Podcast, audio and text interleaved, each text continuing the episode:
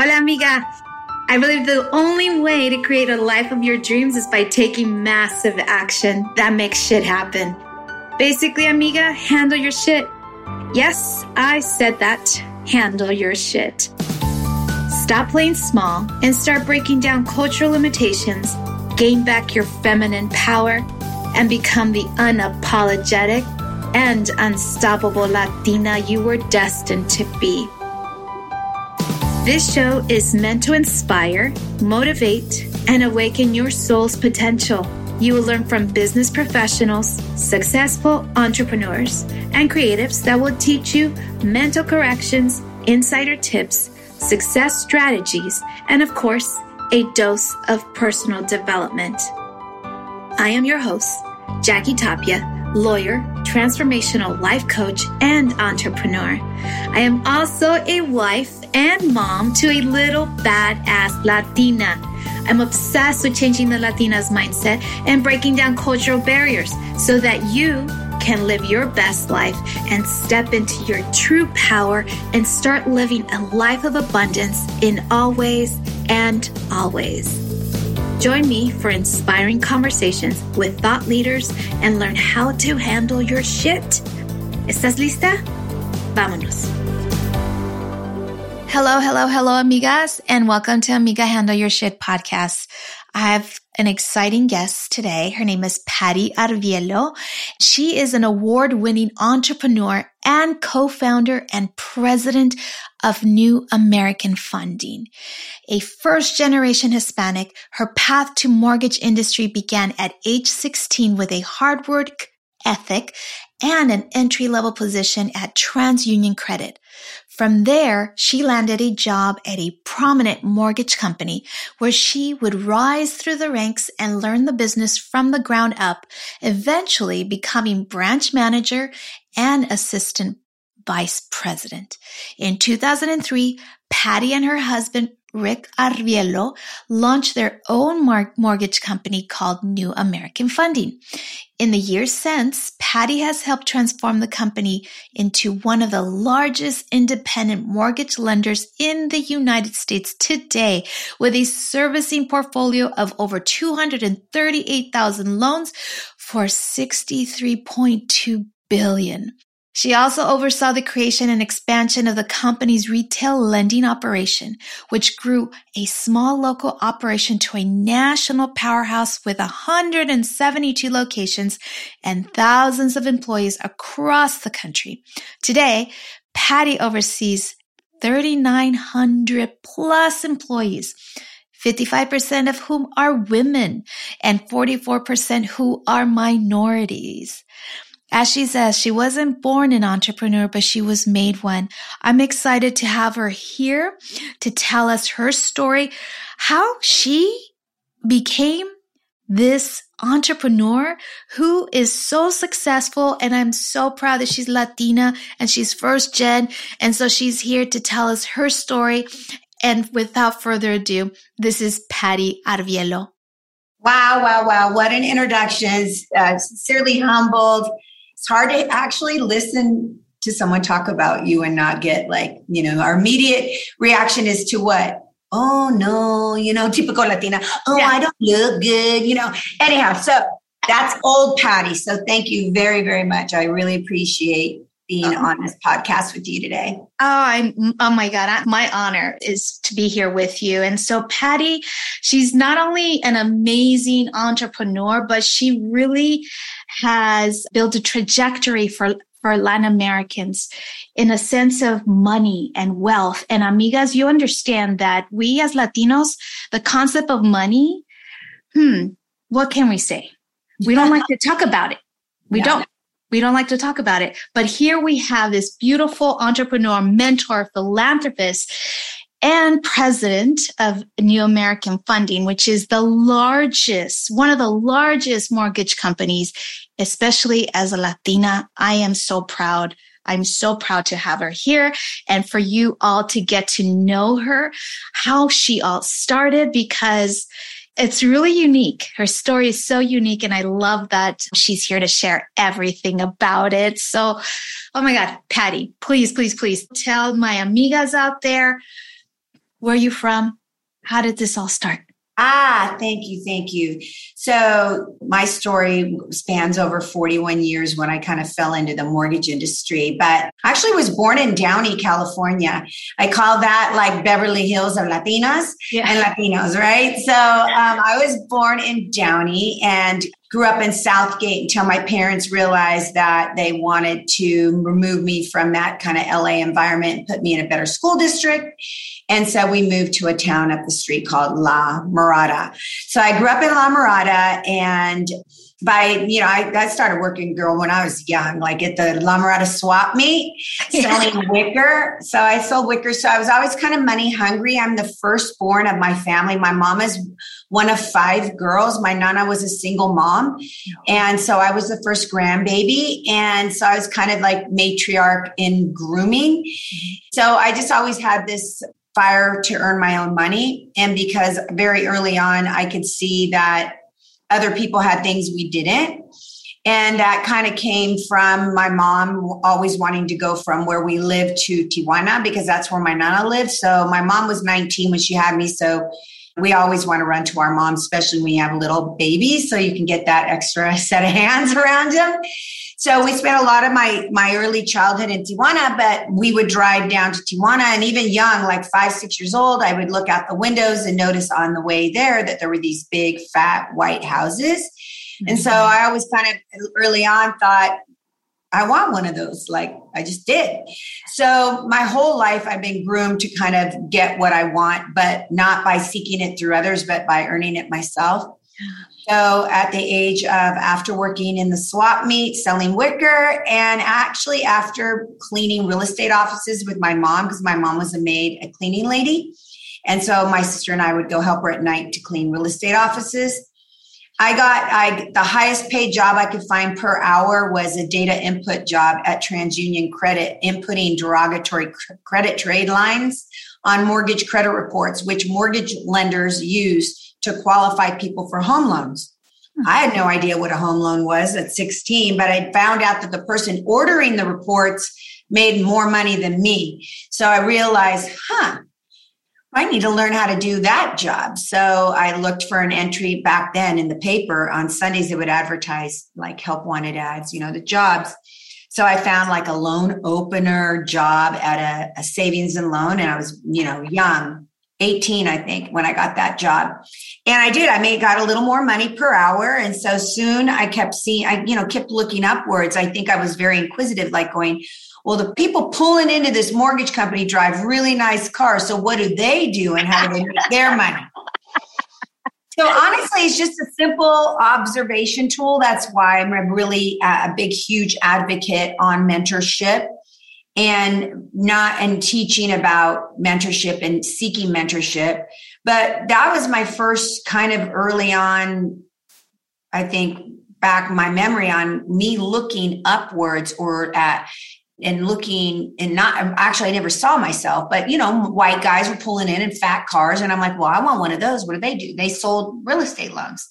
So I just did what it took to get my license so that I could to sell loans. And by the age of 19, I was, um, you know, going in the field and asking real estate agents for loan referrals. And I didn't get any business for like a year and a half because I was uh, back then. I thought I seemed so old but I was a little. Oh my God, at 19? At 19, I thought I was so old. Oh my God. I wasn't making any money and I had a lot of debt already because I was not taught about finances and how to manage finances. So, yeah, I thought I was old. And I had a gentleman just give me a try, one older white gentleman. And he gave me a loan that had been denied by several other people. And he's like, Here, young girl, go see what you can do. So really, honestly, scrapping. I know a lot of people hear that word. You know, I, I didn't go to college. I did actually feel like I had to go to college, but I didn't have any money to go to college. I didn't even know about student loans, and thank God I didn't really do that.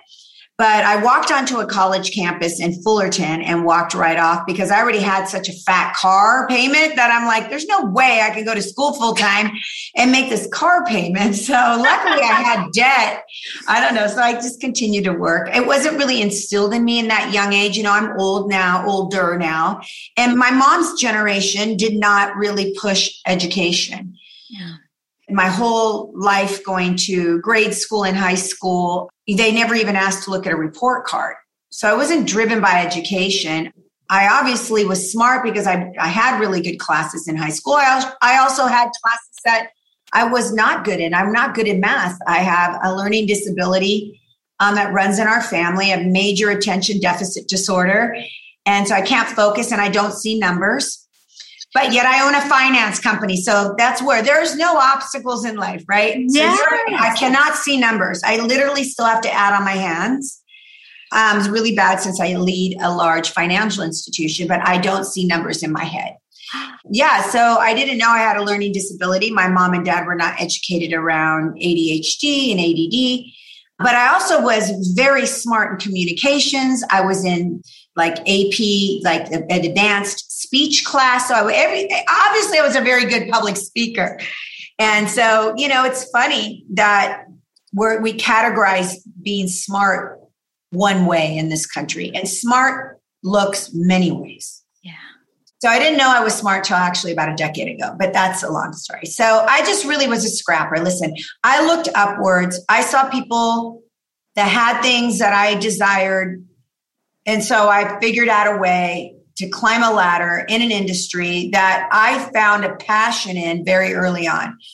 So when I'm talking to the younger generation and they want to be passionate about their job at 20 and 21, they're not probably as lucky as me that I found something I was passionate. I mean, I was serving home ownership.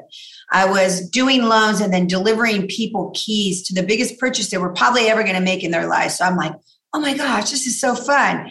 So I was very fortunate to find a career that I was passionate about young. Yeah. I also was very fortunate to have failed very young. You know, I, I amassed very, at 25, I was already making very good money, but amassed a lot of debt because no one ever taught me about credit worthiness and the importance of being credit worthy, the importance of being able to have a good banking relationship. So obviously, I didn't learn that. So I, I was already married at 24, pregnant, and my husband was very credit worthy. He was Caucasian young gentleman, and he was like, "Oh no, you need to clean this up." I'm so, you know, I learned. I failed early and I learned early the importance of credit and being credit worthy and managing your money. So I really do owe it to him for teaching me that. We were young. And um, I also am thankful for him that he left me because I probably, as a Latina, so loyal, never would have left him. So I'm very grateful that he broke up with me um, at with two kids. I wasn't happy then. Yeah. But looking back, he did me a favor because I would have stayed in. You know, if you listen to my story, it's all like win, lose, win, lose, win, lose, fail, learn. So I always tell everybody I've made probably every single mistake you can make, but I don't make them twice. Yeah. Wow. Oh my God. What an incredible journey. OMG. So you're talking about, you know, the fails, the successes. And I always say that we should fail. We should fail forward because that's where we have these opportunities to see it differently from a different lens. Obviously, when we're there, we're like, oh, sad and whatnot, but it's important to like, okay, pull your bootstraps and let's keep on moving. And that's exactly what you've been doing. Wow. So now, okay, let's uh, rewind a little bit because yeah. I think there was something that you said that I like you and I kind of have a shared path. I also lived in Downey when it was, when it was when it ah, was Mexican Beverly Hills. the Mexican Beverly Hills back in the 80s when Stonewood Shopping Center was actually outdoor. Yeah. and the interesting thing is that while I was living there, my husband now lived in Southgate. Yeah, now, nice. but I didn't get to meet him until I attended USC. Fast forward. Anyways, the, a lot of people actually from Southgate have become uh, really famous. Like you got all these musicians, and then we have someone like you who owns this big mortgage house. So for you, you kept saying about you didn't get educated in finance, you didn't get a degree, you did not go to college but yet and you have a learning disability. So you yeah. have all this negative stuff stacked on but yet you pull through. So what do you think is about you that you were able to like not allow that be a hurdle for you and give you this imposter syndrome yeah.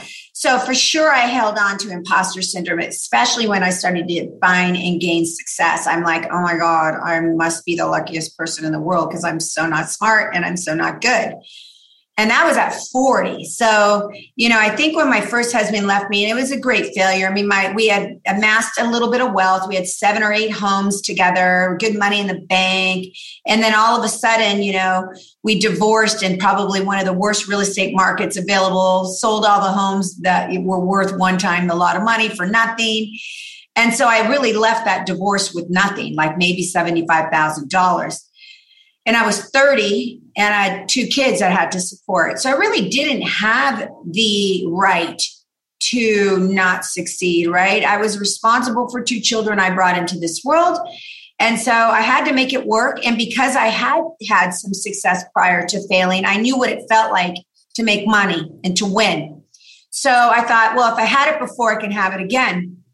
Well, I then very soon after my husband left me, I met my love of my life. So that's why I'm very grateful that Tom left me. We're very close, dysfunctional, functional family. I'm very close to my ex husband and his wife. And I have thanked him many times. But I found an entrepreneur in a boyfriend, right? He had um, his own company and he sold it and I got made a few million. And I'm like, yes, finally I get a rich boyfriend because I've never actually was with a man that made more money than me ever. Wow. Ever. Wow. I always out earned every man I was with. Which is made more money.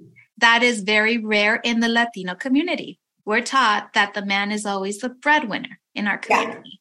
Yeah. yeah. Wow. Yeah. So it, you know, I never had that. So finally I have this man. I'm like, oh, he's now maybe somebody could actually take care of me so it was, you know, a really great love story from day one. And so he sold this company and he invested all the money in stock, in tech stocks.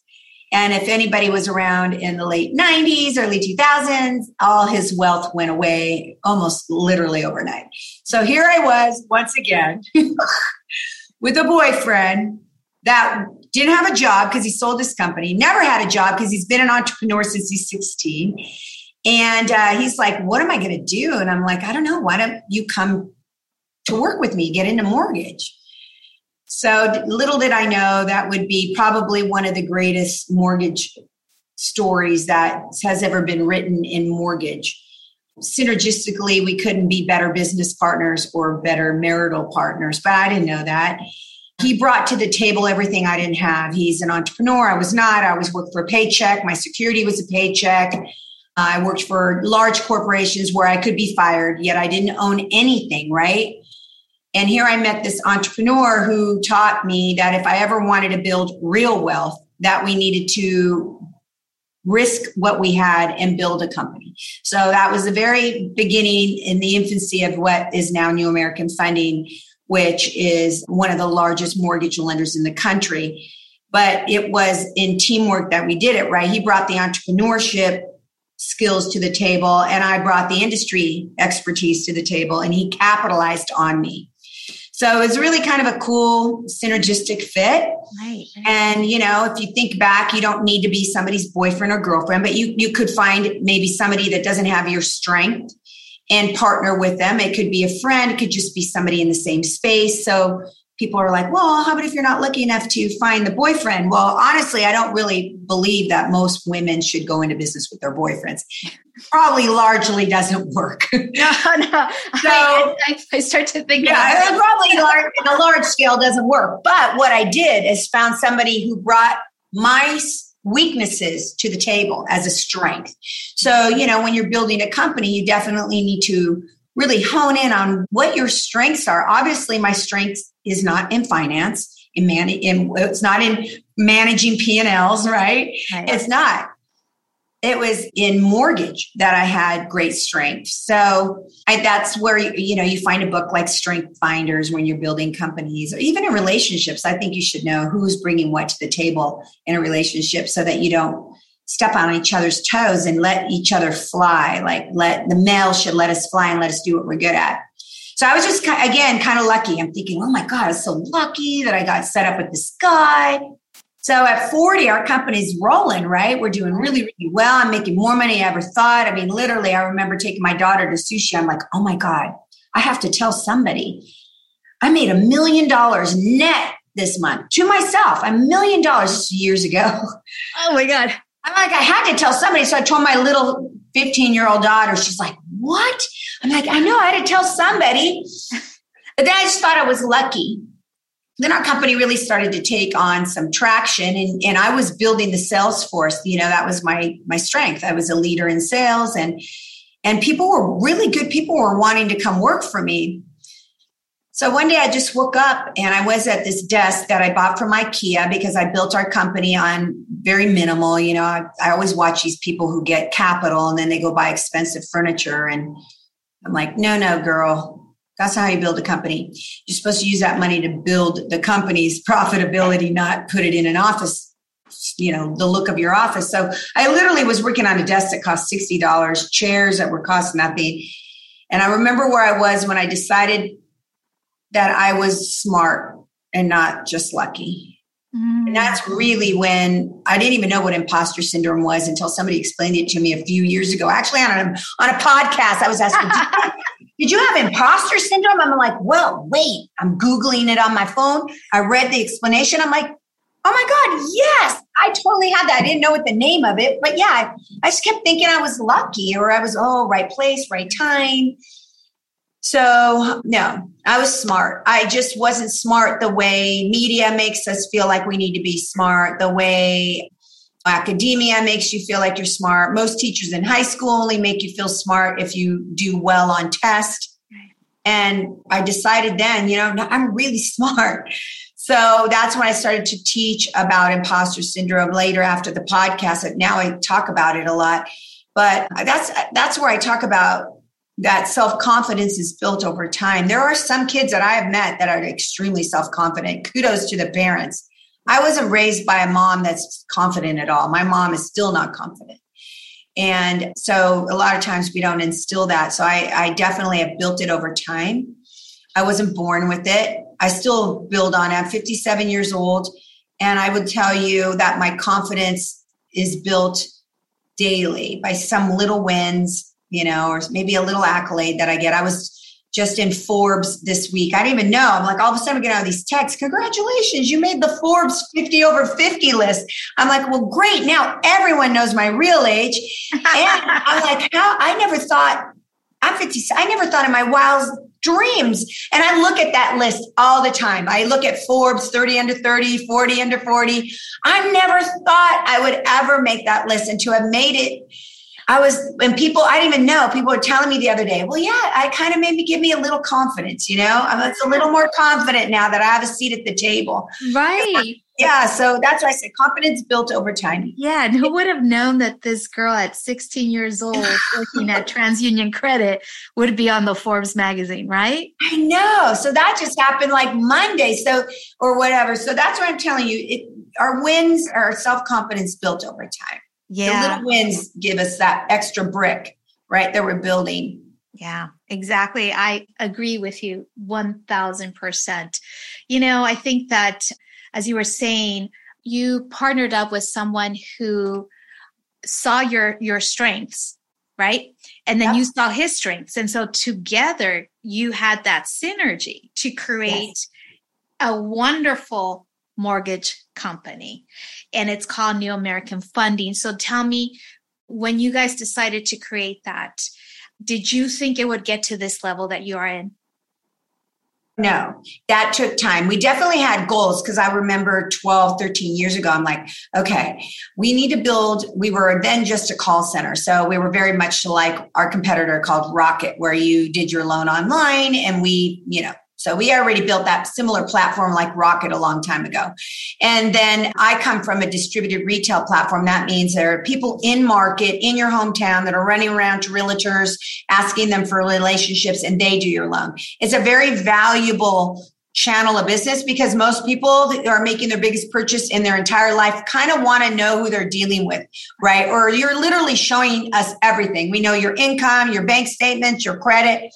So it's a very intimate purchase. So I was, I came from distributed retail. So I, said I told Rick, you know, we need to build distributed retail if we want to be uh, relevant in this space. And I said, but you know what? I only want 12 offices. I want to dominate Southern California. so that was the, the initial goal. But the problem was, is that goal came very quickly. So once we started to build Southern California, we started to attract other people in California. So we started to be, a, be kind of a big presence. At one time, we were one of the biggest purchase money lenders in the state. Then we said, you know what, if we really want to be really big, we need to go out of state. So I hired my first out of state agent in Colorado, and he helped me build Colorado. So, and now we're in all 50 states and, you know, just one goal at a time, one milestone at a time. So, but the master plan, no, Rick and I never thought we'd be this big, but every win created more opportunity. So, you know, when people compete with me and they, you know, trying to court people to come to their company, they're like, well, why would you go to New American? They're too big now.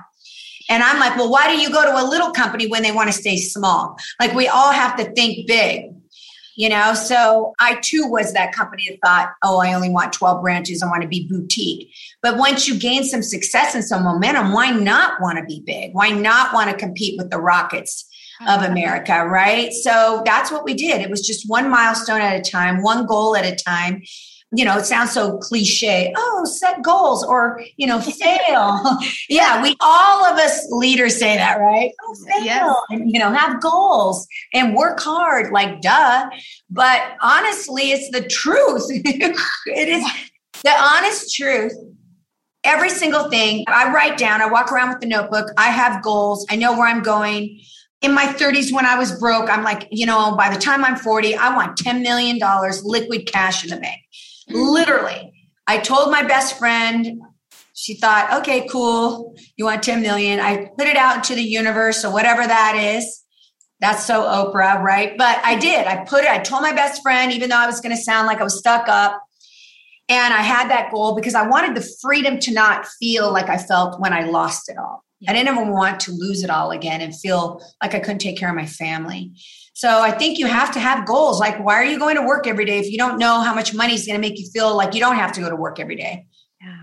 So goal writing, very, very important. Putting it out to the universe. And that could be like telling your best friend, telling your core group, telling your mentor, telling whoever. I really feel like it gives it legs. Like, okay, I got to do it now. So I had way more than that at 40, so I was super happy. I exceeded my goal.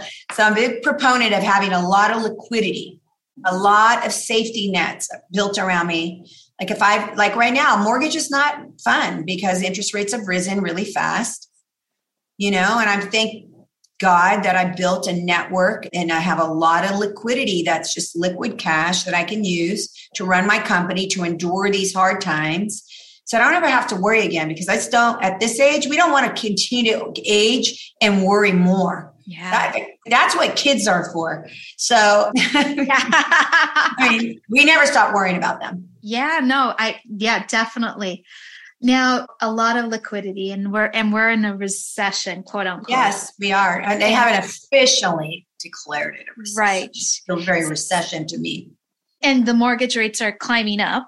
And yeah. so I start to think, I'm like, okay, you know, as Latinos, I feel like there's this big hardship that they kind of put themselves in.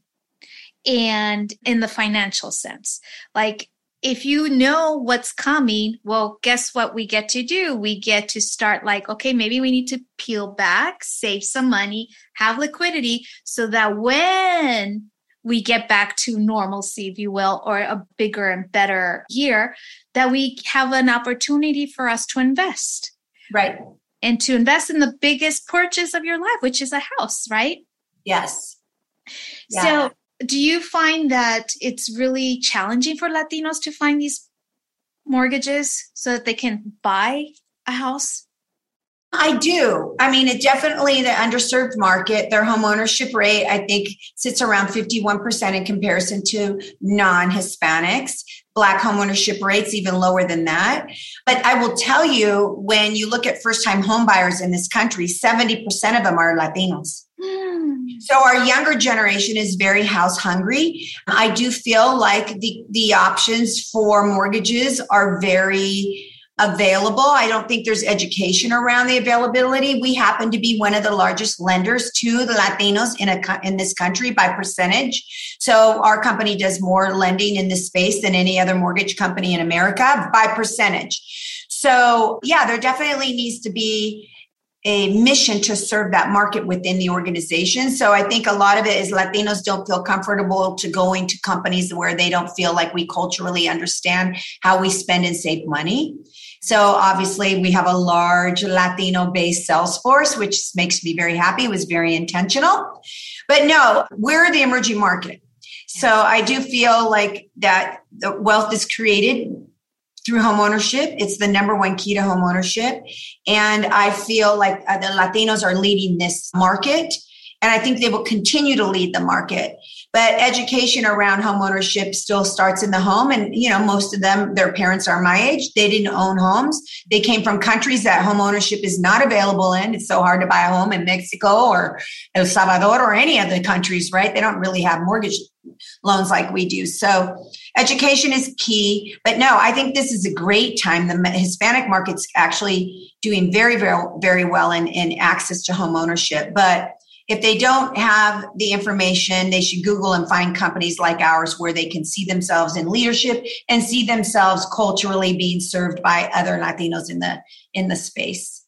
Yeah, that's super important because I know for a fact, as someone who's been working with Latinos as a lawyer, that they prefer to work with the, your own kind rather yeah. than a gringo. ¿Qué yeah. sabe este gringo? No sabe yeah. nada, right? yeah, we want to be co- uh, somebody who culturally aligns with us. So the way we save and spend money is just different than non Latinos.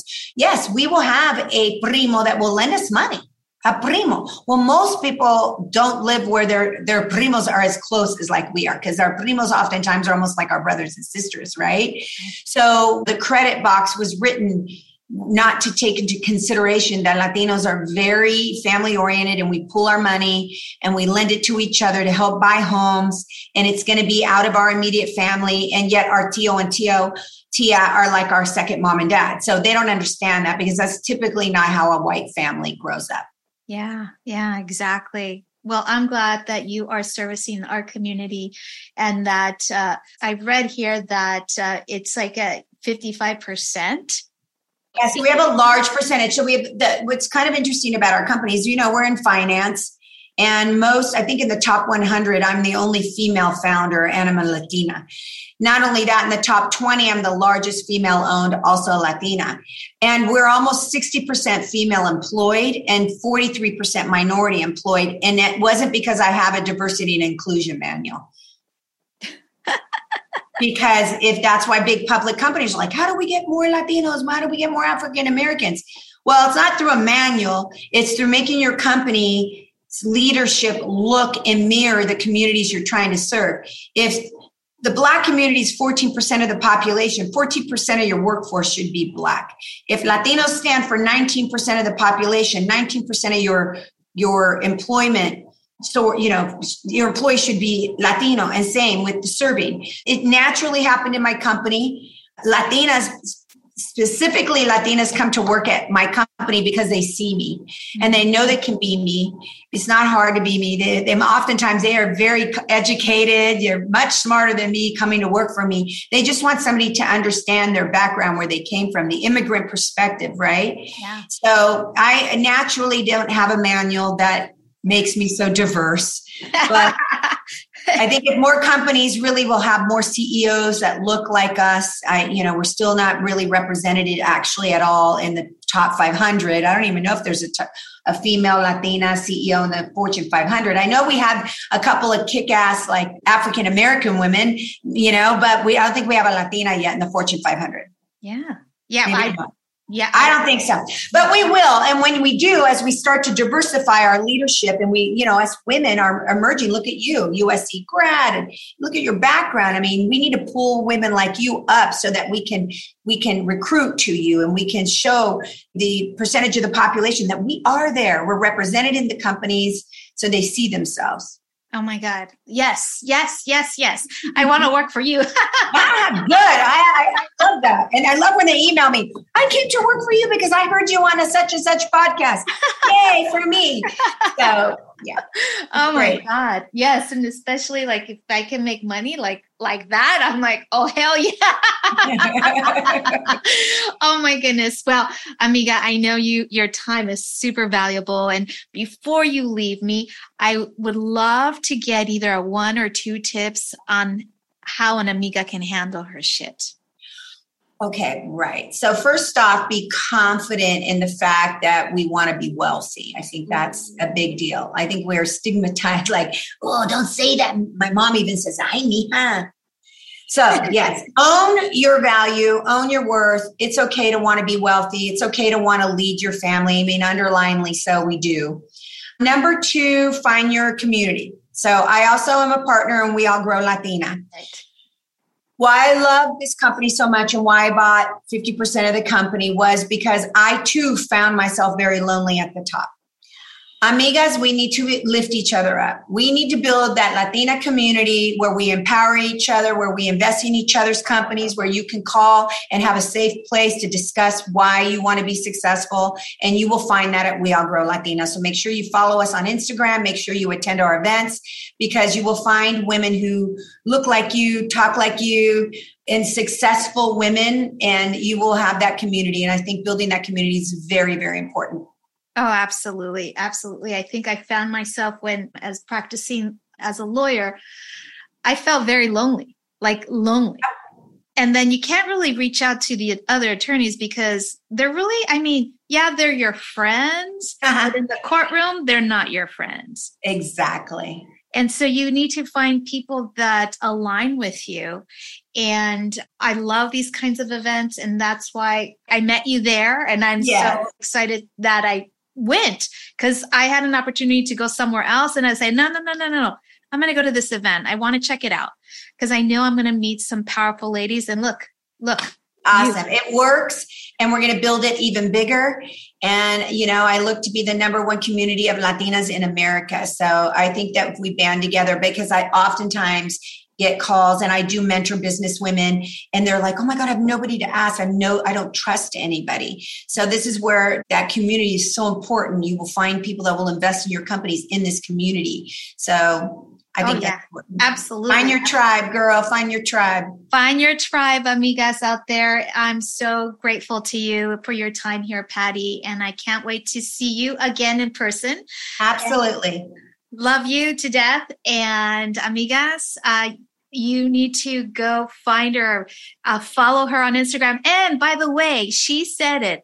She said, I answer my DMs. And I, I thought, hmm, déjame ver, déjame ver. And I, I DM'd her and guess what she did? so I do. I'm super grateful. And you're so, so powerful. I mean, I'm like over the moon just that you're here with us. Thank, Thank you. you. I Thank feel blessed. So Thank you. Thank you. Thank you so much, Patty. Thanks for listening to this week's episode of Amiga Handle Your Shit podcast. If anything resonates with you today, please share it with your friends and subscribe, rate, and review the show on your favorite podcast player. Don't forget to share it on Instagram, Facebook, and other social media platforms. If you have any questions, comments, or feedback for us, you can reach me directly at www.amigahandleyourshit.com. Thank you so much for listening. Gracias y hasta la próxima.